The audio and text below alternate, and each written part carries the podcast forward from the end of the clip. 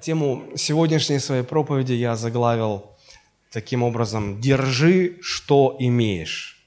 Это слова из э, книги, послания, книги Откровения Иоанна Богослова, 3 глава, 11 стих. Фактически это слова самого Иисуса Христа, Его призыв, Его обращение к нам. А, посмотрите, э, что там написано – «Се гряду скоро, держи, что имеешь, дабы кто не восхитил венца твоего». В современном переводе это звучит так. Господь говорит, «Я скоро приду, крепко держись того, что у тебя есть, чтобы никто не отнял у тебя венец, награду, то есть». Этот стих привлек мое внимание очень сильно вот этими словами, которые я вынес в заглавие сегодняшней проповеди. «Держи, что имеешь» держи или крепко держись за то, что у тебя есть. Я не буду этот стих рассматривать сегодня в контексте, что правильно делать для того, чтобы понять изначальный смысл, заложенный в Писании. А, не буду сегодня этого делать, потому что мне кажется, что этот призыв можно считать девизом всей христианской жизни. Поэтому мне хотелось бы в целом а, об этом говорить. Дело в том, что жить христианской жизнью – это очень непросто.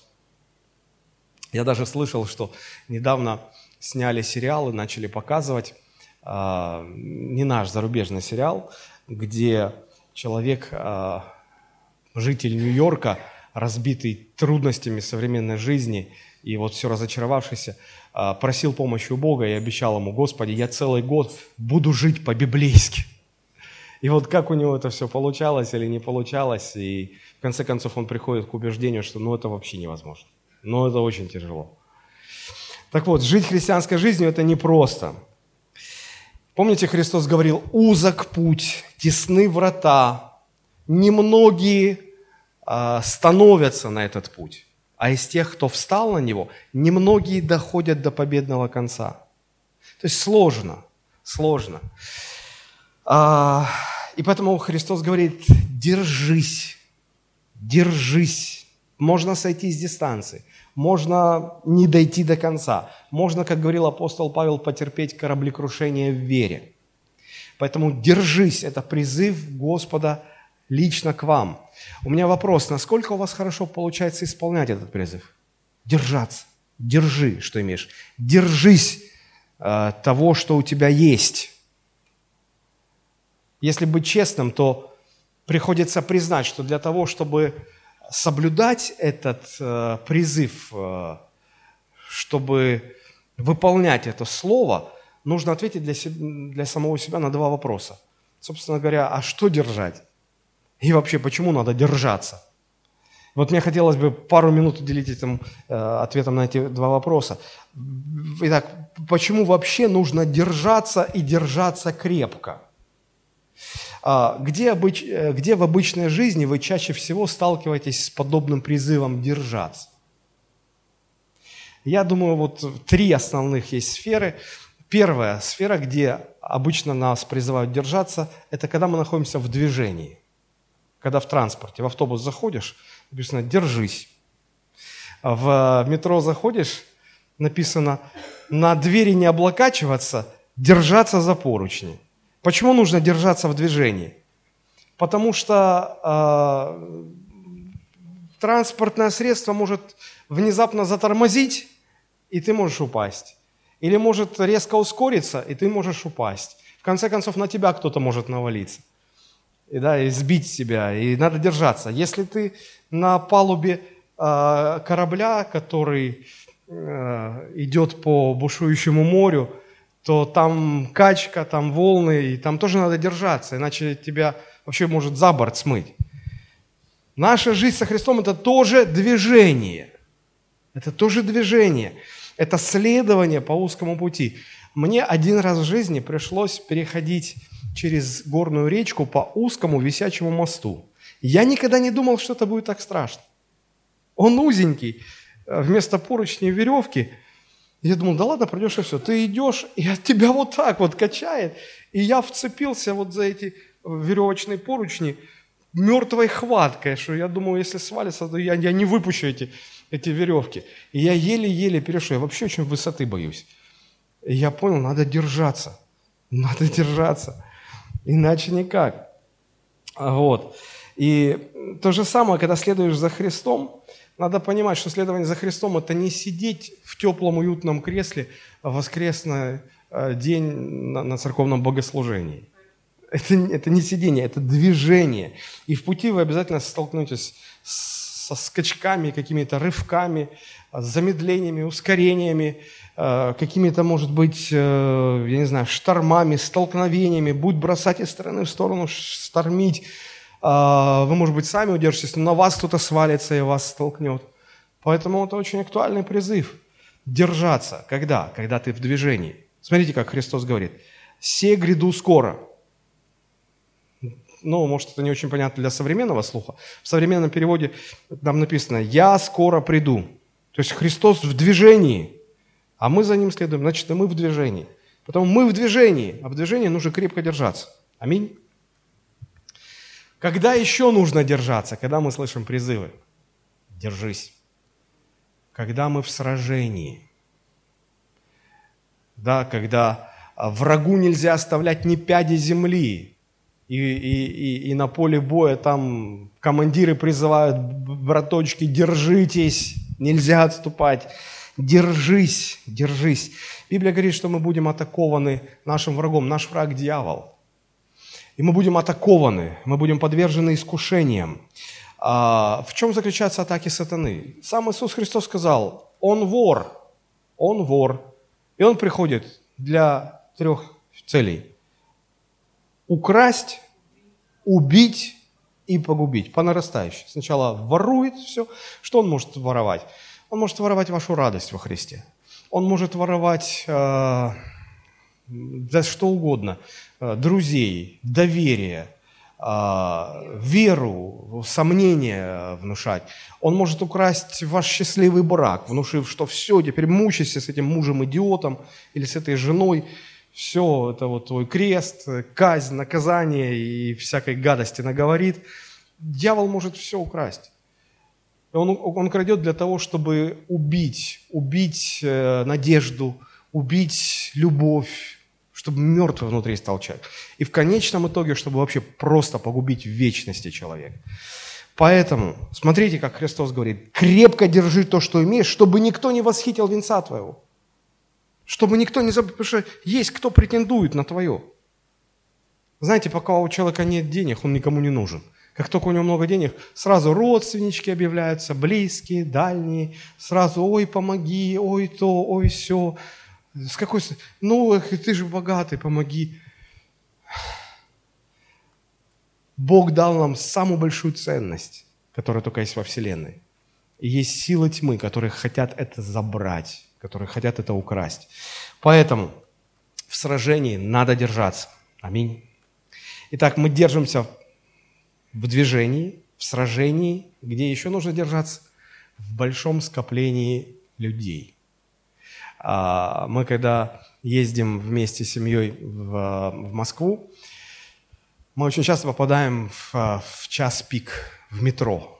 И вот когда ты выходишь из метро, это такое чувство, что тебя вот эта огромная людская толпа просто несет.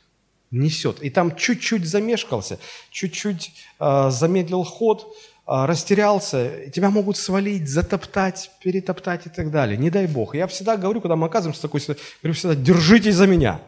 Держитесь, потому что, ну, могут, можете упасть.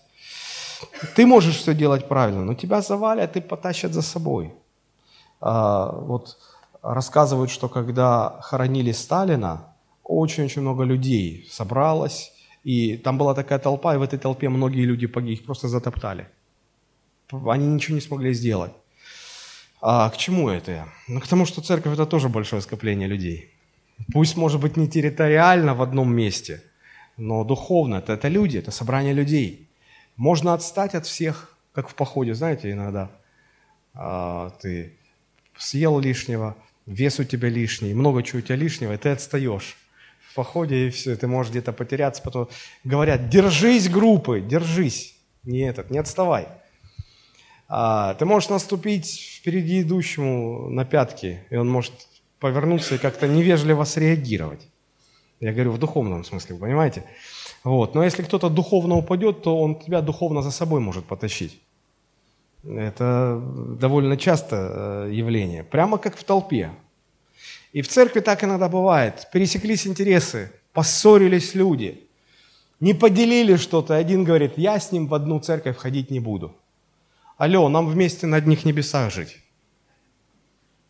Вы здесь на земле можете, конечно, найти другую церковь, отличную от той, в которую ходит он или она. А там чего? В ад пойдете? Там альтернативы нет. Короче, нужно держаться, потому что мы в движении, и по пути точно будет трясти опасность кораблекрушения в вере. Держаться нужно, потому что мы в сражении, и враг будет нас периодически атаковать и у нас есть опасность потерять то, что у нас есть. И нам нужно держаться, потому что мы находимся в окружении большого количества людей. Мы в церкви. И где-то нас может утянуть за собой какие-то такие течения, движения. Это первый вопрос. Почему нам нужно держаться, крепко держаться? Теперь второй вопрос. Чего именно нужно держаться или что нужно держать? И вот здесь в Писании есть очень-очень много ответов на этот вопрос. Я сегодня коснусь лишь семи пунктов. И так много, понимаю. Но в Библии их еще больше, но я выбрал семь основных. Вообще много очень призывов. Смотрите, 1 Тимофею 6.12 написано «Подвязайся добрым подвигом веры, держись вечной жизни». Ну это же не зря написано. Значит, надо держаться, иначе она потеряешь, уплывет. 2 Тимофея 1.13 написано, «Держись образца здравого учения, которое ты слышал от меня». Держись. Можно не удержать и сбиться с пути. 2 Тимофею 2.22. «Юношеских похотей убегай, а держись правды, держись веры, держись любви, держись мира со всеми призывающими Господа».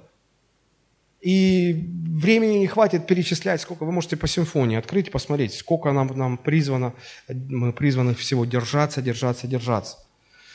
А, в послании э, к римлянам апостол Павел, Павел сравнивает язычников с а, веточкой, которая привита, искусственно привита к, к маслине – Израиль как народ – это естественная веточка, которая на маслине выросла. И они отпали из-за неверия своего. А мы верой держимся. Вот веточка должна держаться. И апостол Павел говорит, ты не гордись и не превозносись, а держись лучше. Потому что если естественная веточка смогла отломиться, то искусственная, привитая, у нее еще больше шансов отломиться. Поэтому держись. Ну, в конце концов, Христос говорил, я лоза, вы ветви. Помните, что он говорил? Веточки некоторые могут засыхать, отпадать, а, а некоторые даже садовник может взять и срезать. И все. Поэтому надо держаться. Держать. Для чего держаться? И апостол Павел в послании к евреям говорит, еврея 2 глава, 1 стих, там этот первый стих заканчивается, чтобы не отпасть. Чтобы не отпасть. Та же мысль 2 Петра 3,17. Почему держаться? Чтобы не отпасть. Это реально. Это реальная опасность. Поэтому, друзья, за неимением времени я выделил всего лишь семь э, моментов, пунктов, за что надо держаться. Э, их больше, но, по крайней мере, семь. Давайте мы их рассмотрим. Прежде всего, держитесь за Иисуса Христа своей личной верой. Он наш Спаситель. Благодаря Ему мы оправданы, мы спасены. Что бы ни происходило, держитесь за Христа. Помните, как Иаков, когда боролся с Богом, там написано, что он держался него, он сказал, не отпущу тебя, пока не благословишь меня. И вы вцепитесь за Христа, держитесь за него, скажите, не отпущу, пока на небо не приду. Не отпущу тебя. А, цепляйтесь за Христа со все большим пониманием, решимостью, ну, помните, как Петр, а, когда а, ученики увидели в лодке, что Христос идет к ним по морю, по воде. Помните?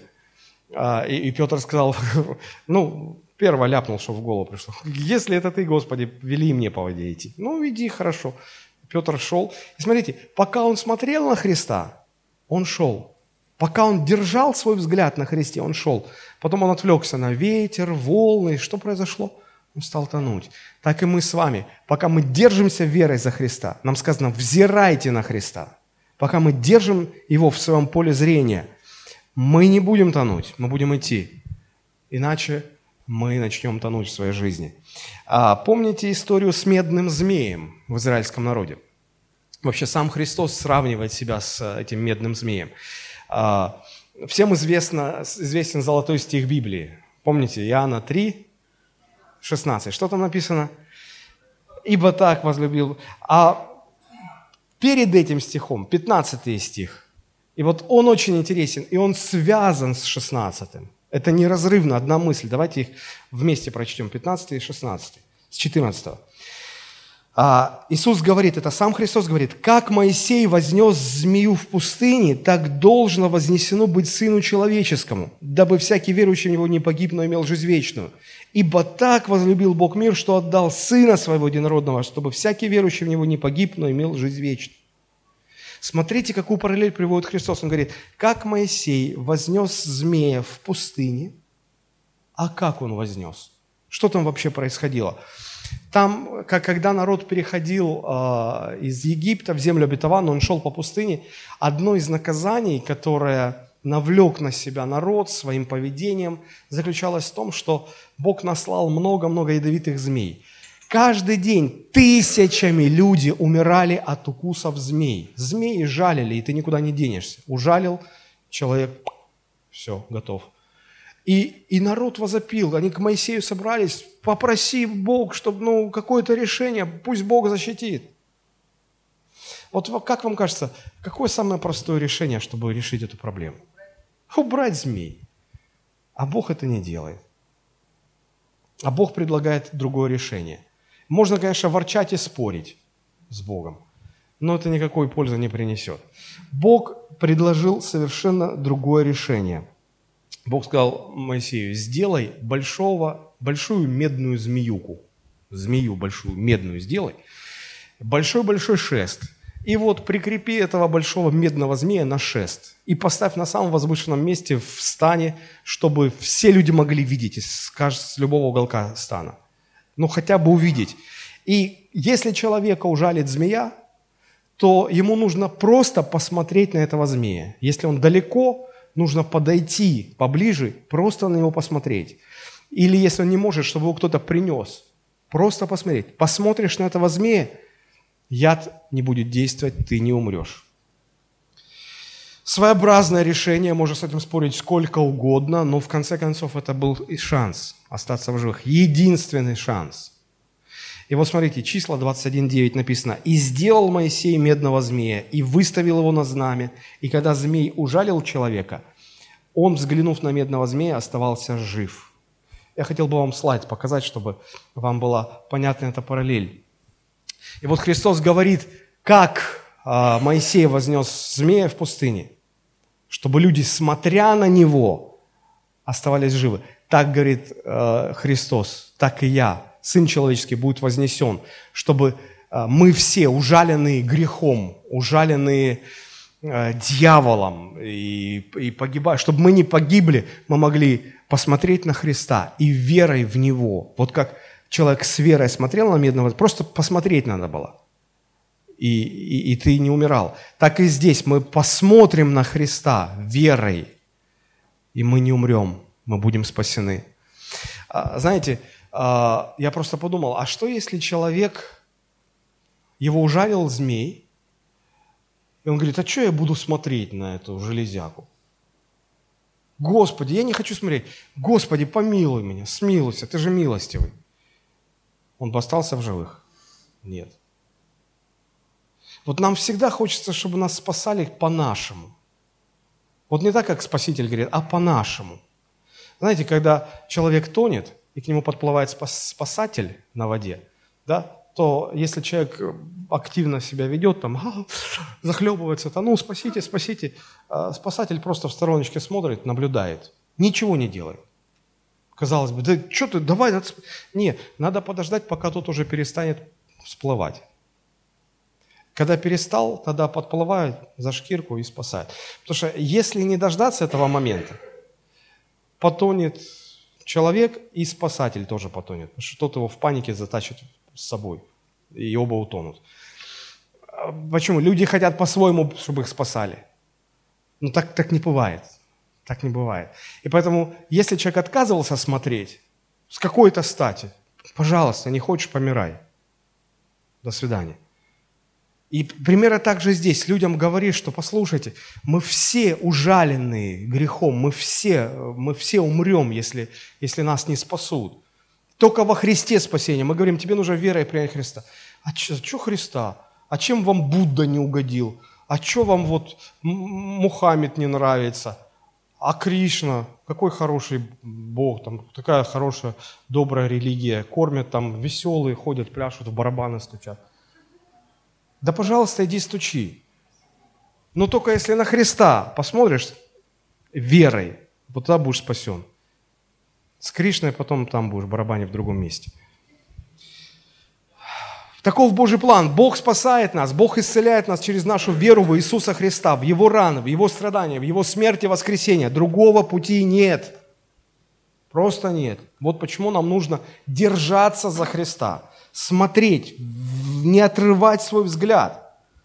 Оторвем взгляд, на что-то другое будем смотреть, тонуть начнем. Как и эти, если не смотрели на змея, яд действовал, и они умирали. Это важно.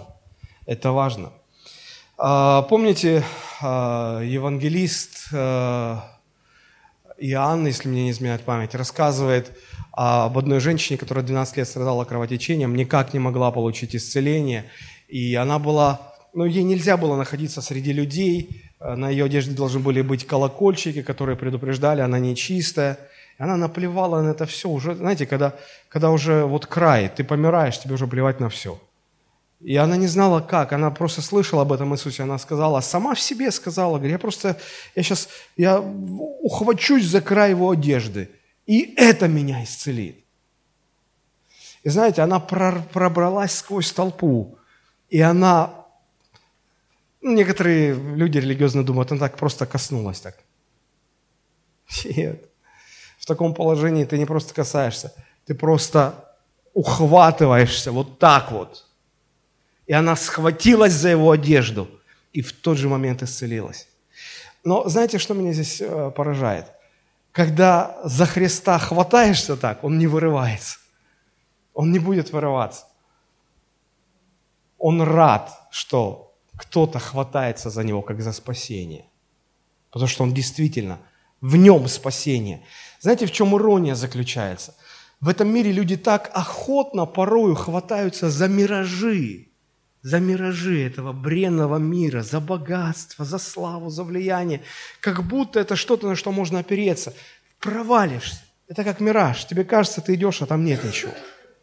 А вот за кого действительно можно схватиться, и говоришь, да схватись ты за Христа, а он, да, вы сектанты. Все сектанты только будут спасены. Остальные нет. Поэтому, друзья, это не мираж, это не тень, это реальное спасение. Держитесь верой за Христа. Это первое, к чему я вас призываю сегодня.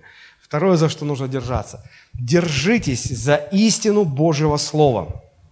Держитесь крепко за учение священного Писания. Вот почему мы открываем библейскую школу, вот почему мы хотим каждого человека в отдельности наставить в библейском учении, в основаниях библейского учения, твердо, крепко. Посмотрите, 2 Тимофею 1.13 написано, «Держись образца здравого учения, которое ты слышал от меня с верой и любовью во Христе Иисусе».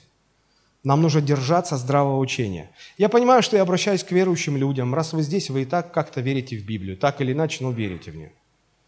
Но я призываю вас не просто верить в Библию, потому что сегодня появилось множество разных учений, и про них все говорят, что они все основаны на Библии. Все. Но Библия предупреждала, что в последнее время будет много лжеучений. И поэтому апостол говорит, ты держись образца здравого учения. Здравого. Вот об этом я говорю. Об этом. А, Потому что люди охотно увлекаются лжеучениями. Посмотрите, Ефесянам 4 глава, 14 стих. У вас будет синодальный перевод, я прочитал в современном переводе. Написано, мы больше не должны быть малыми детьми, которых любое учение уносит за собой, словно волна или порыв ветра, делая добычей ловких проходимцев, искушенных в науке обмана. Под маской священника иногда может скрываться, как здесь написано, ловкий проходимец, искушенный в науке обмана. И вот такие люди порождают всевозможные учения. И и, и верующие увлекаются этими ветрами различных учений. Их много. Ну, например, так называемое учение о преуспевании. Знаете, в чем заключается его суть? Кратко очень. Они говорят, вот, ты должен сеять деньги в помазанников Божьих, и за это Бог тебя сделает богатым. Сеешь деньги, и Бог тебя делает богатым. Люди, жизнь учит, что богатым тебя делает твой труд. Ты станешь преуспевающим и состоятельным не потому, что ты в кого-то сеять будешь. Знаете, как говорят, а, вот иногда на удачу а, для богатства значит, над дверями вешают подкову лошадиную. Вот кто-то сказал, это помогает только тогда, когда эту подкову к лошади прибиваешь, а потом становишься за плуг и пашешь, вот тогда она приносит удачу. А пока она над дверями, нет. Вот, пока ты в кого-то сеешь и не работаешь, никогда богатым не станешь. Никогда. Как только начал пахать, пахать, еще раз пахать, вот это все условия для того, чтобы... И то еще неизвестно. Но если будешь верным, то э, разбогатеешь. А учение преуспевания говорит, нет, сейте, сейте. С чего сеять? Он уже все сеял, уже все вынес. Еще родственников донимает, дайте еще у вас что-то, я еще не все посеял. Слышишь, сеятель, иди отсюда, сей в другое место. И люди верят всему этому, верят этой глупости. Это как наркоманы, все вынесут, э, лишь бы дозу уколоться, а эти все вынесут, лишь бы там вот на, на учение преуспевания, да, богатыми стать. Учение о духовной брани – во, в Поднебесье войну ведем, надо там в какие-то главенствующие бесы города Сочи, надо с ними воевать. Алло, успокойтесь, Христос уже всех победил. Война закончена. Мы в нем больше, чем победители. Он победил, а нам принадлежит эта победа. Или какие еще учения? Ой, учения об исцелении. В самую суть говорят, значит, болен, не беда, помолимся. Помолились, не исцелился, сам виноват, веры не хватило. Сам дурак. Веры не хватило. Я вот таким вот умникам всегда говорю, вы это скажите, объясните Лазарю, которого Иисус воскресил из мертвых. Как у него вообще какая-то вера могла быть? Он вообще мертвый был. Вообще от него ничего, от него ничего не зависело. Христос его взял и, воскресил. Вот у Христа все исцелялись. Все исцелялись у Христа. У учеников Христа не все. И ученики нашли классную отмазку. Веры не хватает. Да ну вас в баню с вашими этими учениями. И прочие, прочие, прочие учения. Просто не хочу на это тратить время. Так вот, проблема сегодняшнего дня заключается в том, чтобы не увлекаться учениями, но держаться образца здравого учения. Посмотрите, как об этом сказано в послании к евреям 13.9. Учениями различными и чуждыми не увлекайтесь, ибо хорошо благодатью укреплять сердца, а не яствами, от которых не получили пользы, занимающиеся ими. Учениями различными чуждыми не увлекайтесь. Благодатью надо укреплять сердце. Я бы хотел вам порекомендовать вот такой вот лекарственный препарат, как у меня сейчас на слайде будет. Очень хорошее лекарство. Благодать. 500 миллиграмм. Снижает уровень огорчения, чувства вины, печали, беспокойства. Ну и показания доктора. Евреям 13.9.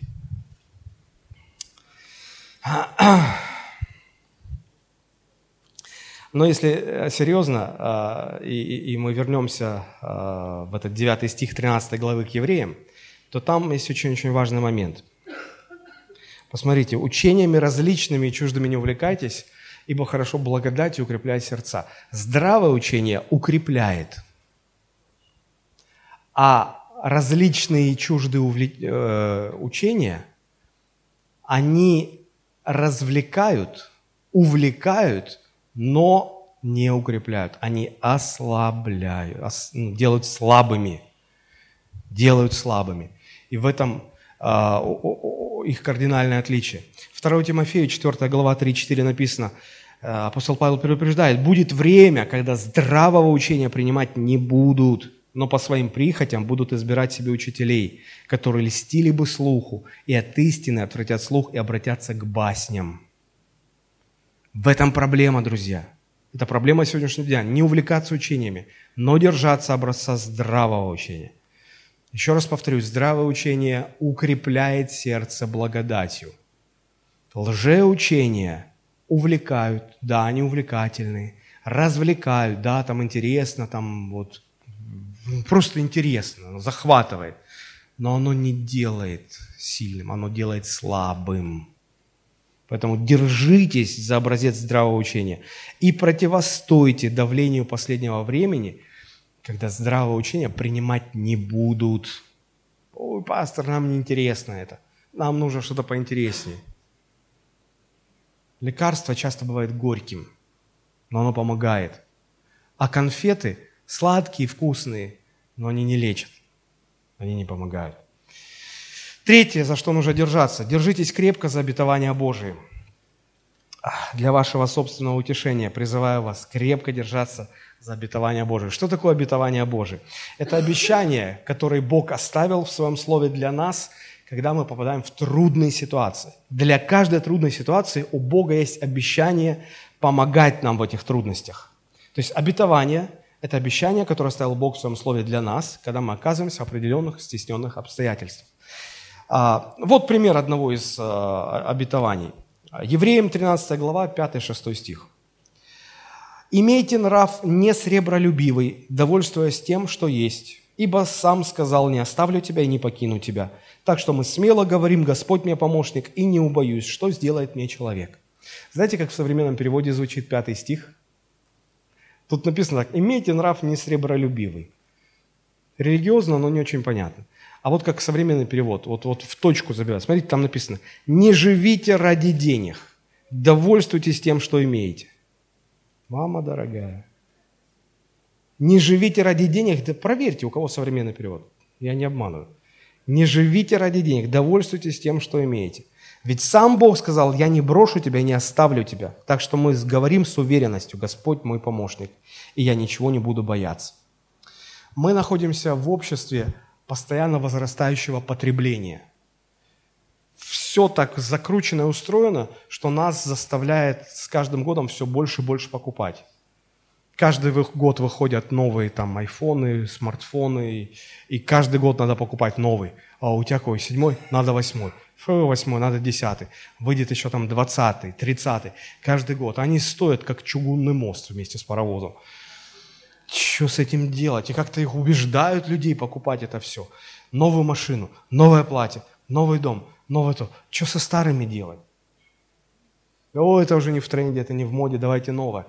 И люди вынуждены в эту гонку вступать, гонка потребления. А деньги же нужны. А где деньги? Зарабатывать, зарабатывать, зарабатывать. Уже про детей забывают, про семью забывают. Деньги, деньги, деньги, деньги, деньги.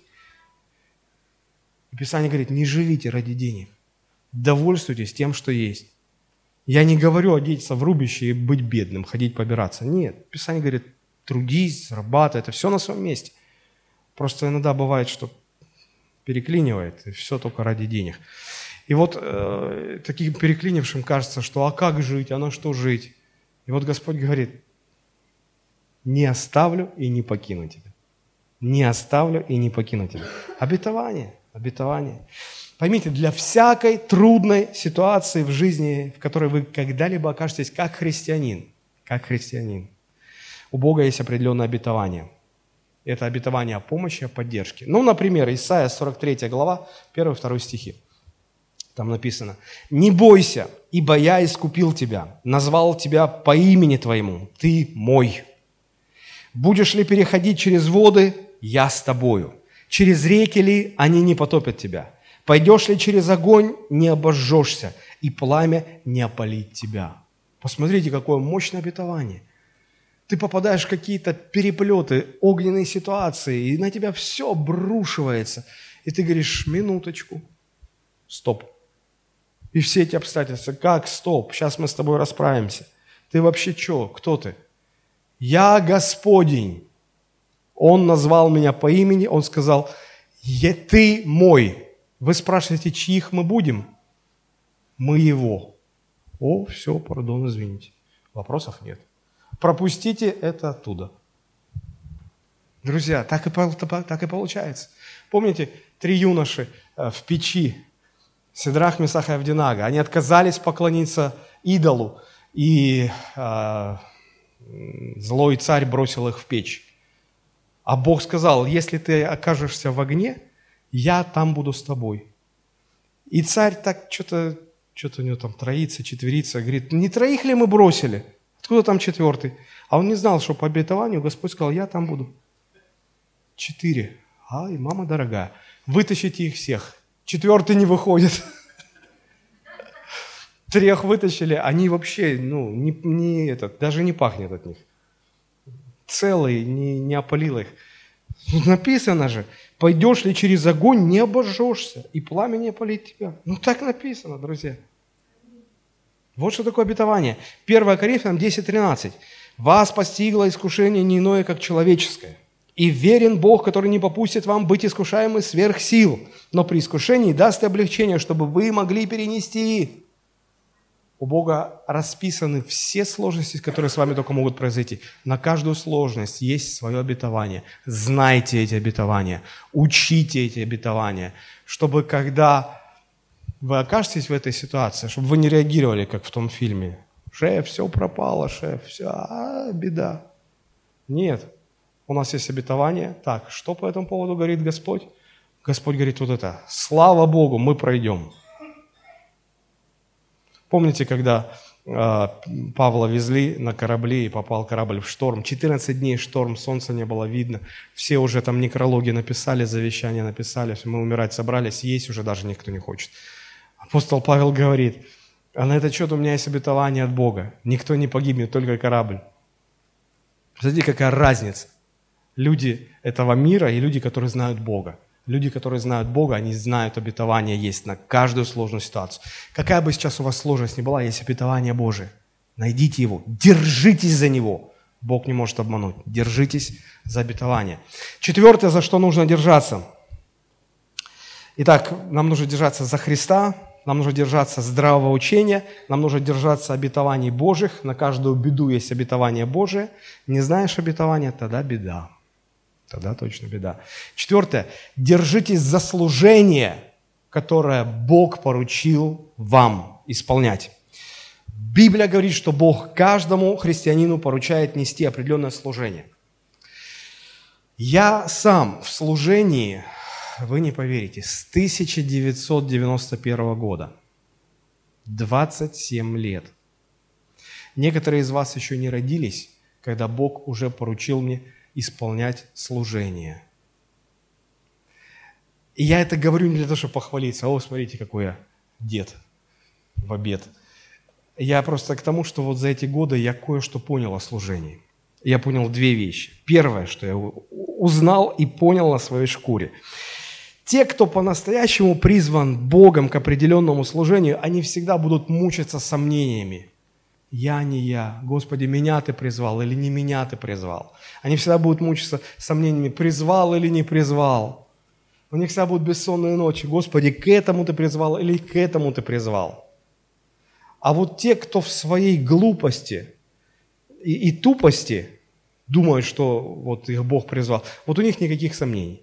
Они как танки на пролом, прут, они уверены, у них вообще ни тени сомнений. Это первое, что я узнал. Вспомните Моисея. Он сомневался постоянно. Вспомните Гедеона. Бог его призвал, но он сомневался. Говорит, кто я? Да я ну, муж, Гедеон муж сильный. Это про кого? Я? Какой же я сильный? Я слабый. Иеремия. Бог ему говорит, хватит твердить, я молод, я молод. Ну, молод, и что дальше? Я молодых тоже призываю. Тоже сомневался. А Иисус Навин шесть раз, шесть раз этому человеку Бог персонально говорит, только будь тверд и мужествен, только будь тверд и очень мужественный. Потому что он вначале как «я не я, и хата не моя, и вера не моя». Господи, как я здесь оказался? Что со мной происходит? Ой, я не знаю. Бог говорит, решайся. Ой, я не знаю, а может так, а может, а что делать? А что... Давай, будь тверд и мужествен. Зато когда человек по плоти прет, о, это все, там никаких сомнений. Все он знал, он апостол всей вселенной, альфа-центавры, все там, и никаких вопросов, сомнений, все. Расступитесь вы все религиозники, ведет э, космический апостол. Видели мы таких апостолов? Второе, что я понял относительно служения. Когда ты в служении уже какое-то время, всегда приходит желание оставить служение. Всегда. Вы не поверите, тысячи пасторов каждый год посещают тысячи разных конференций и всегда едут с одним внутренним, они никому, конечно, не говорят, но с внутренним вопросом, Господи, я уже на пределе, я готов все бросить. Если ты вот мне сейчас не скажешь продолжать, я, все, я не могу уже, я сдаюсь. Так бывает всегда. Хочется оставить, потому что устал, потому что не получается, потому что не вижу желаемого результата, желаемого плода, потому что люди предают и критикуют, потому что никто меня не ценит, кажется, что меня используют, денег не хватает, а семью нужно кормить. Все, уйду из служения, уйду. Я уже не могу. Может, мне показалось, может, я сам это, может, не Бог. Все, я, я, не, я уже сдаюсь. Поймите, друзья, служение – это такая штука, когда вы обязательно столкнетесь с этим искушением, с этим давлением, бросить все, оставить все. Неважно, или вы туалеты моете, или вы ведете какое-то мощное движение на этой земле, бросить все. Это желание будет преследовать вас до тех пор, пока вы не сдадитесь. И вот что я вам хочу сказать. Держитесь крепко за свое служение. Держитесь крепко и не позволяйте, чтобы что-то вас остановило. Стойте там, где он сказал, пока он не скажет другого чего-то. Я однажды читал э, в проповеди у Чарльза Спержина такую историю, вот как, как пример для этого, э, для, для этого момента. Э, он, он рассказывал об одном случае из жизни Генри Хейвлока. А, в то время это был один из самых известных военачальников британских, очень харизматичная личность. А, он был генерал-майором, практически высший э, воинский титул. И он был очень известен, поэтому его приводил в пример для своего времени. Я просто прочитаю то, что Спержин говорит. А, он говорит, я слышал, что однажды сэр Генри Хейвлок шел по лондонскому мосту со своим сыном и сказал ему, «Стой тут, Гарри, пока я не вернусь». Он совершенно забыл о мальчике, завершая свои дела в городе, и вернулся домой. Жена спросила его, «А где Гарри?»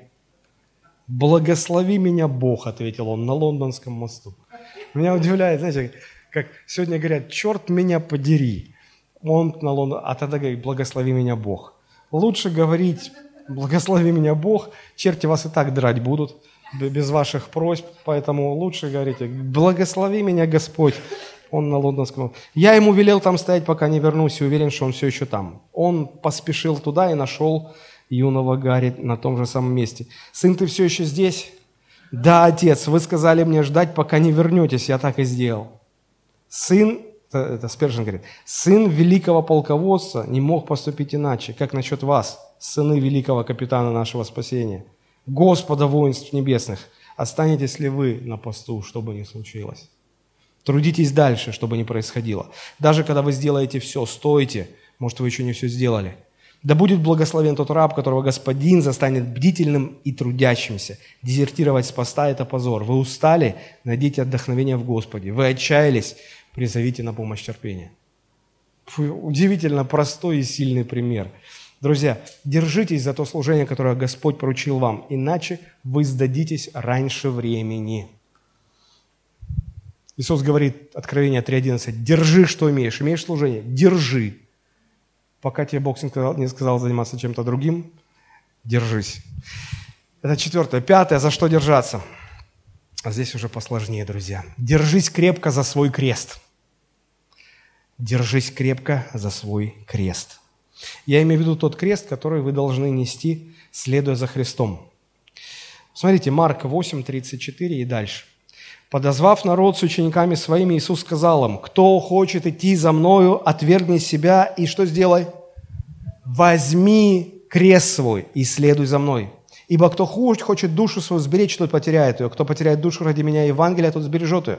Какая польза человеку, если он приобретет весь мир, а душе своей повредит? Или какой выкуп даст человек за душу свою?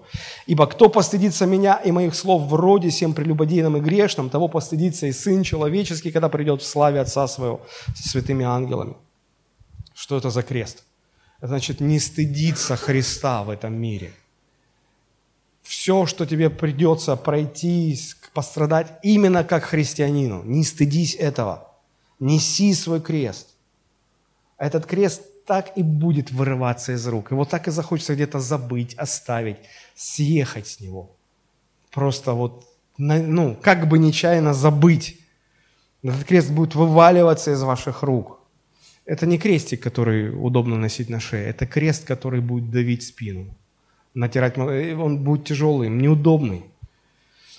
Это будет непросто. И казалось бы, может быть, оставить? Но вот не задача. Смотрите, что говорит Иисус. Матфей 10:8. И кто 10:38. Э, Матфей 10:38. И кто не берет креста своего, но следует за мною, тот недостоин меня. Мы же люди такие, мы хотим схитрить, срезать углы. Мы вроде следуем, крест, какой крест? А крест надо было. А, да я же, главное же следовать. Нет, без креста не засчитывается. Без креста не засчитывается. Поэтому держитесь за свой крест крепко-накрепко. Вот почему первые ученики радовались, когда удостаивались чести пострадать за Христа.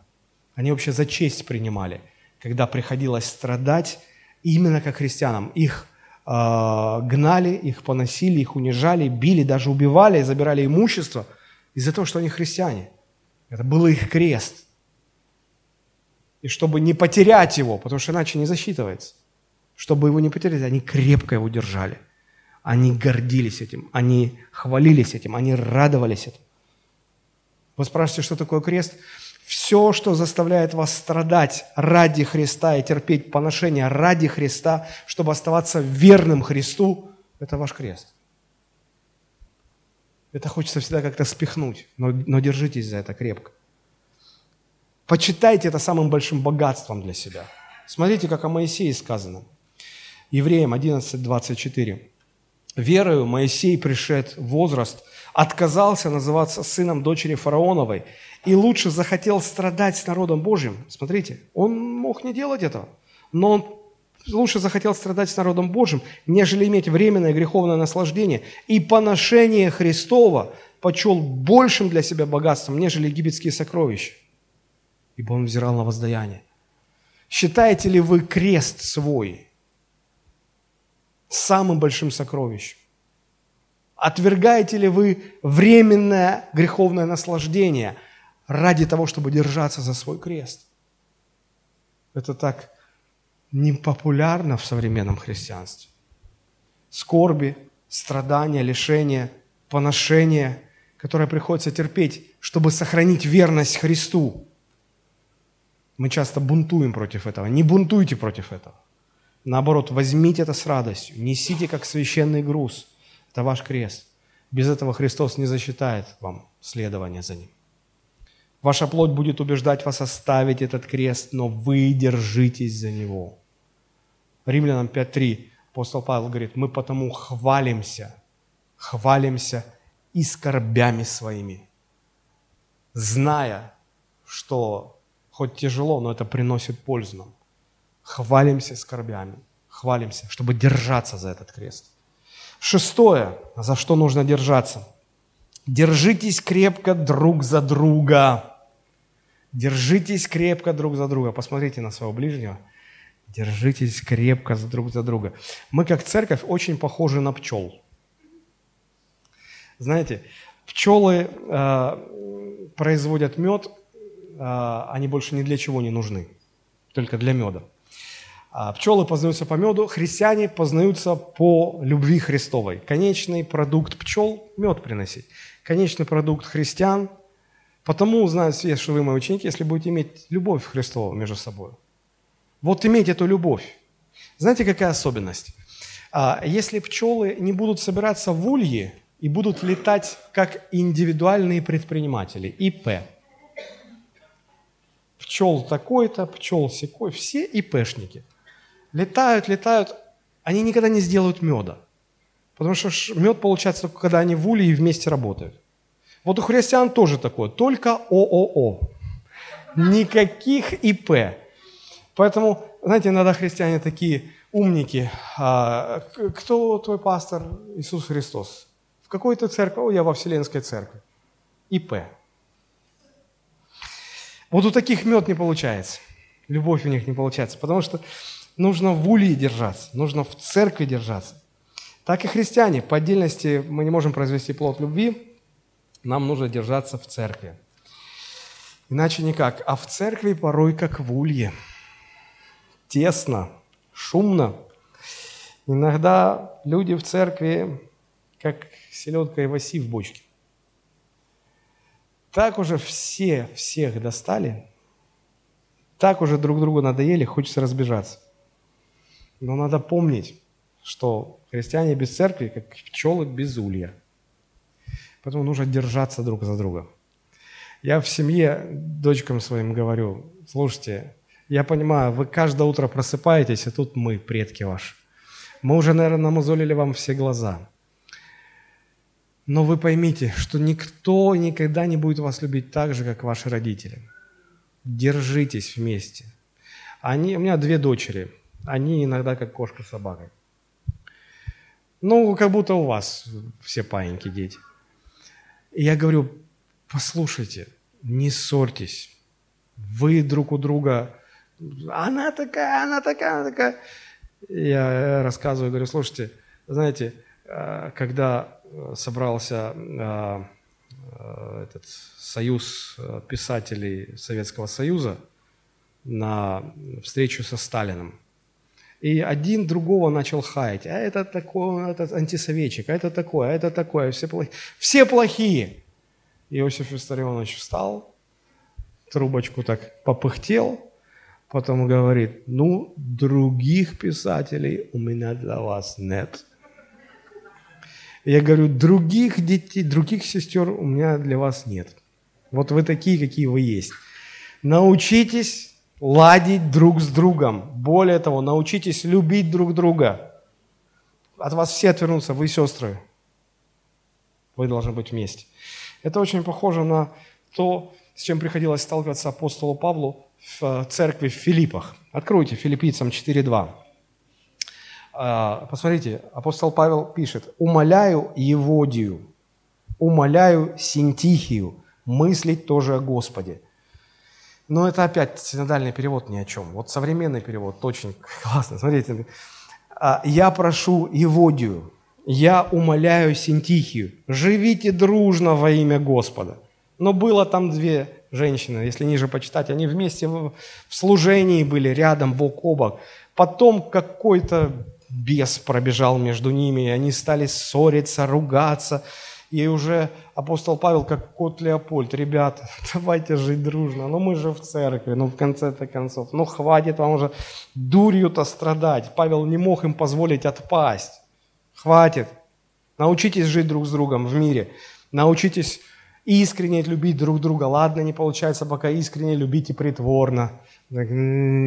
Улыбайтесь притворно, натужно через зубы благослови тебя, брат, сестра, там, Еводия, Маводия, Синтихия, какие-то... Благослови тебя, сестра. А, вот кто вам больше всего неприятен, тех больше любите. Есть у вас самые неприятные? Мне кажется, что я, я вот здесь вот на кафедре самый видный, самый неприятный. Всегда кого-то обижаю. То одного обижу на проповеди, то другого. И даже жена мне скажет, хватит про меня говорить, все про меня на проповеди говоришь.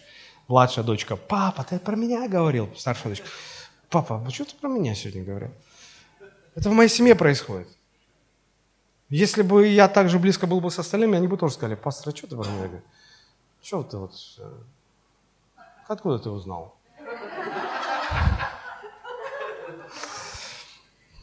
Знаете, кто больше всех в церкви обижает?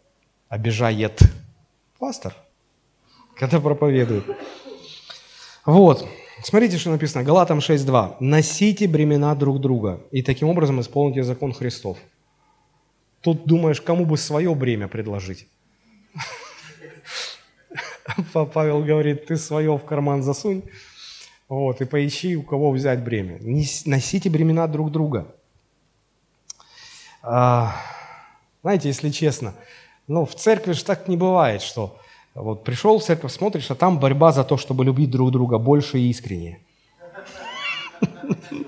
Чаще всего мы видим борьбу друг с другом, а, чтобы занять более высокое положение. А, я картинку нашел одну интересную, хочу вам показать. Вот чисто картина церкви. Нет, не это, дальше. Лодка. И, значит, в лодке один со штурвалом. То есть весла с собой никто принести не догадался. Так и в церкви. Все хотят быть помазанниками, никто грести не хочет. Все на кафедру, все, чтобы видели. Вот. А кто туалеты быть будет? Э, нет. Да, я с... уберите. Это вы сами подумали. Это не я сказал. Так вот, ну вот таких вот, которые с руля, их надо поубирать. В церкви нужно с везлами приходить. Вот. А руль один, он Господь рулевой. Вот. А мы все с веслами, мы на веслах. Поэтому, друзья, крепко любите друг друга и крепко держитесь друг с друга. Не за штурвал, а друг за друга держитесь крепко. Вот. А, ну и седьмое, последнее. Держитесь за свою церковь и за своего пастора. Евреям 10.25 написано. Вы синодальный перевод, а я тут э, современный. «Не будем оставлять наших собраний, а то у некоторых есть такая привычка – Лучше будем ободрять друг друга, тем больше, чем ближе день Господа. Держись за собрание своей церкви, не пропускай их. Потому что если не держаться, снесет.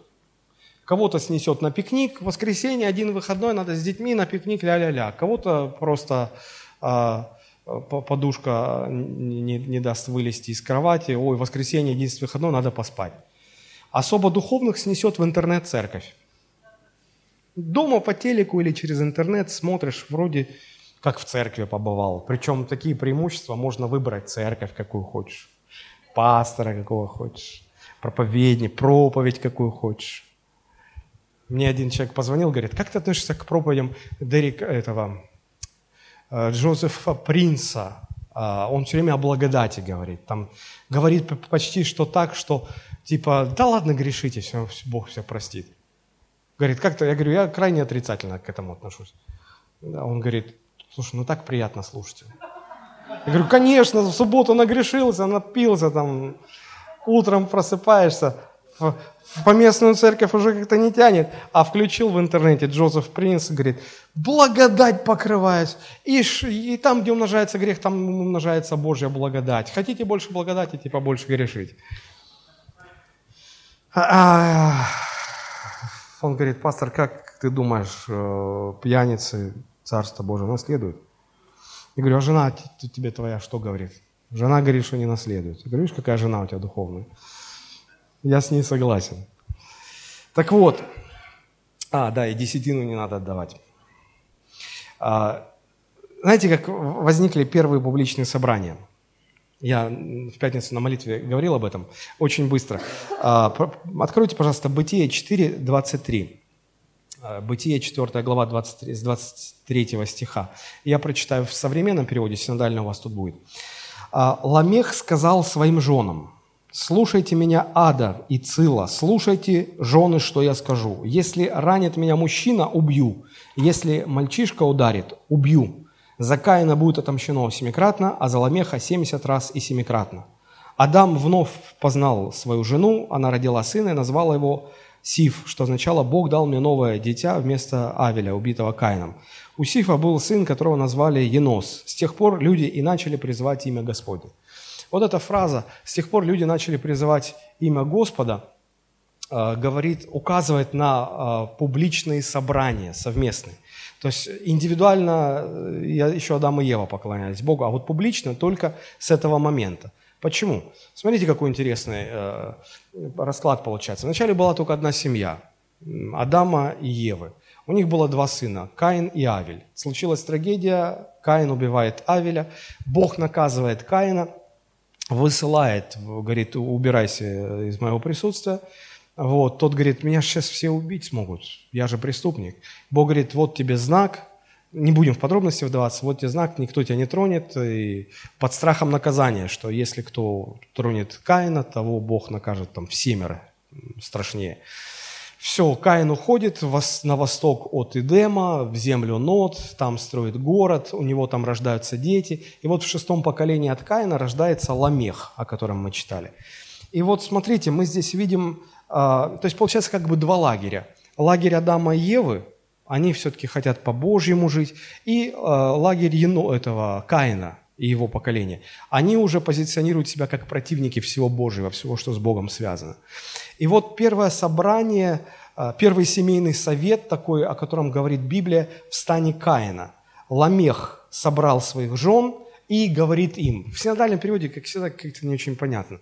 Да? Смотрите, э, а, сказал Ламех женам своим, Ада и Цила, послушайте голоса моего, жены, Ламех, жены Ламеховы, внимайте словам моим, я убил мужа в язву мне и отрока в рану мне. Вообще непонятно, о чем речь. В современном переводе все ясно. Смотрите, Ламех сказал своим женам, слушайте меня, Ада и Цила, слушайте, жены, что я скажу. Во-первых, две жены было. Понимал, что Бог заповедал одну, а вот в пику две у меня будет. Собрал семейный совет, так, кулаком стукнул, слушайте, что я скажу. И говорит, если ранит меня мужчина, убью. Даже если мальчишка ударит, убью. То есть, э, смотрите, э, э, они все, вот, это же поколение Каина, они все боялись, что вот их кто-то будет убивать, преследовать. И они уже не верили, что вот будет действовать Божья защита. И этот Ламех просто воинственно был настроен и сказал, слушайте, кто меня тронет, мужик тронет, убью. Цацкаться не буду. Пацан даже, вот ребенок тронет, тоже убью. Э, я вам не Каин, прадед наш. Я круче. Я церемониться не буду. Я сказал, мои правила. Смотрите, они собираются вместе, чтобы учреждать свои правила.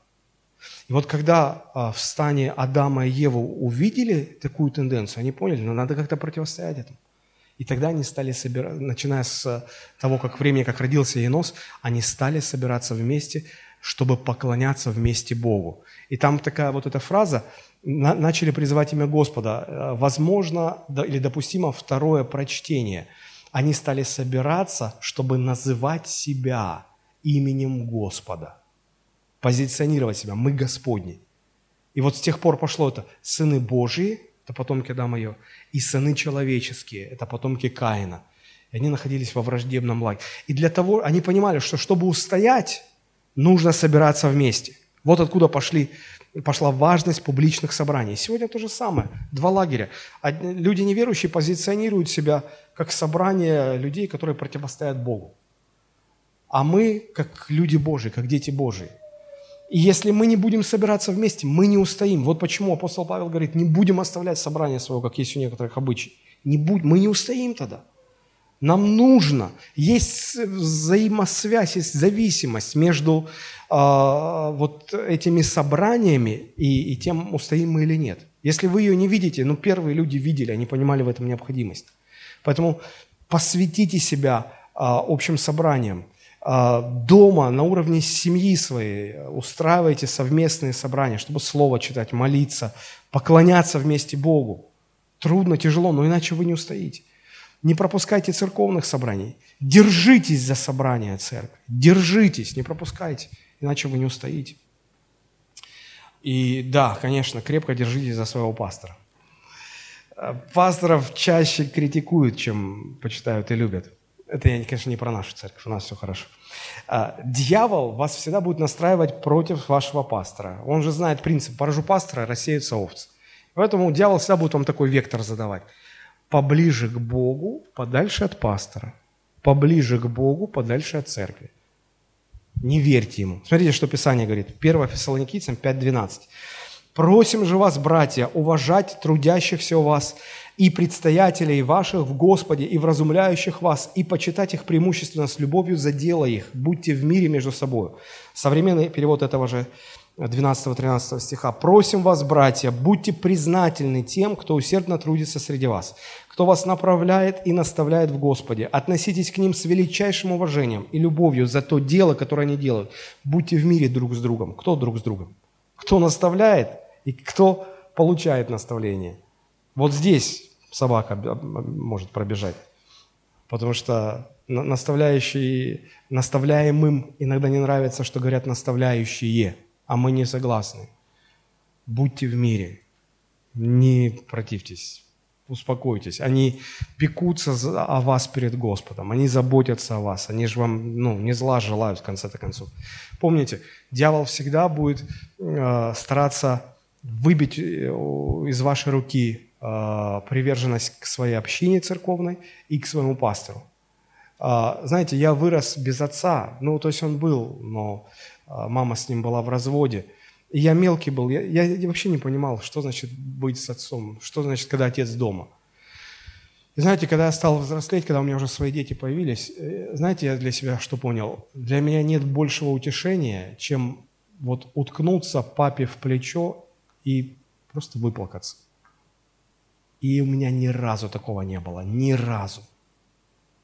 А мне так хочется. И вот это разделение между отцами и детьми. Помните обещание, чем заканчивается Ветхий Завет? Бог говорит, придет пророк в духе и силе Или, и он вернет сердце отцов детям, сердце детей отцам. Это так важно. Это важно в естественном плане, это важно в духовном плане, когда духовные дети, духовный отец. Поэтому, э, если у вас есть пастор, и Бог вам подарил э, хорошие доверительные отношения, дорожите этим. Это такая Божья милость, такая благодать.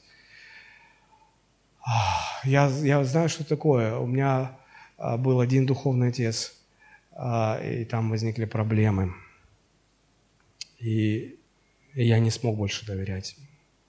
Был другой духовный отец, который заботился обо мне, был моим пастором и он упал в грех. Я, я сейчас, я вот честно могу вам признаться, что у меня, э, как не было естественного отца, так у меня нет духовного отца. Нет, конечно, мы находимся в союзе, и у меня есть подотчетность и так далее, и так далее. Но я говорю про то, что когда есть кто-то, кому можно так в плечо уткнуться, поплакать, кто тебя будет любить всегда, что бы ты ни сделал кто тебя сможет поддерживать. Поэтому э, держите это. Если это у вас есть, держите. Вот э, семь вещей, которые призывает Священное Писание нам держаться. Вот на слайде. Слайд новый, пожалуйста, дайте. Семь вещей. Много, но запомните их. Держитесь верой за Христа. Держитесь здравого учения, держитесь за обетование Божие, держитесь за веренное вам служение, держитесь за свой крест, держитесь друг за друга, держитесь за свою церковь и пастора. Откровение 3.11. «Я приду скоро, держи, что имеешь, дабы кто не восхитил венца твоего». Держитесь, и пусть Бог нам поможет. Давайте мы склоним наши головы и помолимся.